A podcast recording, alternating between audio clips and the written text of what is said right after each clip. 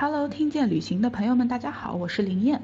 作为一个攻略达人，我特别喜欢深入的了解目的地，然后去体验当地的地道的玩法。那今天要跟大家分享的是狮城新加坡。新加坡它是一个什么样的国家？又有哪些值得一去的景点？有什么特别的玩法？是不是有一些必买的特产？相信大家都能通过今天的直播有所了解。那接下来就让我来带领大家领略一下新加坡的全貌。那首先呢，我就先来带领大家从整体上了解一下新加坡这个国度。新加坡呢，它又名狮城。我们可以看一下地图，它地处马来半岛的最南端，北部呢是跟马来西亚接壤的，南部呢又与印度尼西亚隔海相望。它是世界上最小的国家之一，国土面积比香港还要小。然而呢，在这样一个袖珍的国度当中，却孕育着最丰富的异国文化。牛车水的中华风情，小印度的色彩斑斓，甘榜格南的中东特色，荷兰村的欧美风尚，都展现着这个移民国家多元的文化精粹。新加坡呢，它素有花园城市的美名，它将自然之美与现代化都市完美的结合了起来，随处都可以见到花花草草，改变了人们对于都市钢铁泥墙的印象。你既可以踏上欢乐圣地圣淘沙岛，玩遍数不清的游乐项目，也可以奔向拥有百余家商场的乌节路血拼购物。那可能有朋友会问了，什么时候去新加坡比较合适呢？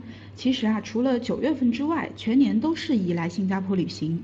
新加坡它一年四季的气候差别很小，只分为旱季跟雨季两个季节，平均的气温呢是在二十三到三十四摄氏度之间，日夜的温差也不是很大。但是九月份呢，因为受到印度尼西亚全境烧秸秆的影响，新加坡的空气质量会非常差，所以呢，建议大家不要在九月去新加坡旅行。新加坡的呃这个区域很小，它的景点呢也是相对集中的，众多的景点之间步行就可以到达了，所以一般呢，新加坡一地四到五天就可以玩得很透彻啦。那如果大家有兴趣坐船前去附近的名单岛游玩，最好呢再多出两天的时间，可以在名单岛住宿，也可以去红树林去观赏萤火虫。那关于名单岛的一些情况，一会儿会给大家再进行具体的介绍。新加坡它在东南亚国家当中消费算是很高的，尤其是酒店费用的支出会占据消费总额的一大半。不过呢，新加坡的很多景点都是免费参观的，而且大多数的这个付费景点啊都会在网上可以买到优惠票。嗯，所以如果是新加坡自由行，建议会建议搭乘公交、地铁这些公共交通。那如果说呃选择了自由行，其实。机场到市区也是非常方便的，可以坐地铁或者机场大巴就可以轻松往返。那接下来呢，要带大家去了解一些新加坡签证的知识。虽然疫情原因啊，我们现在无法领略新加坡的美丽，不过呢，有需要的朋友啊，可以先有个了解，等疫情之后我们再出发。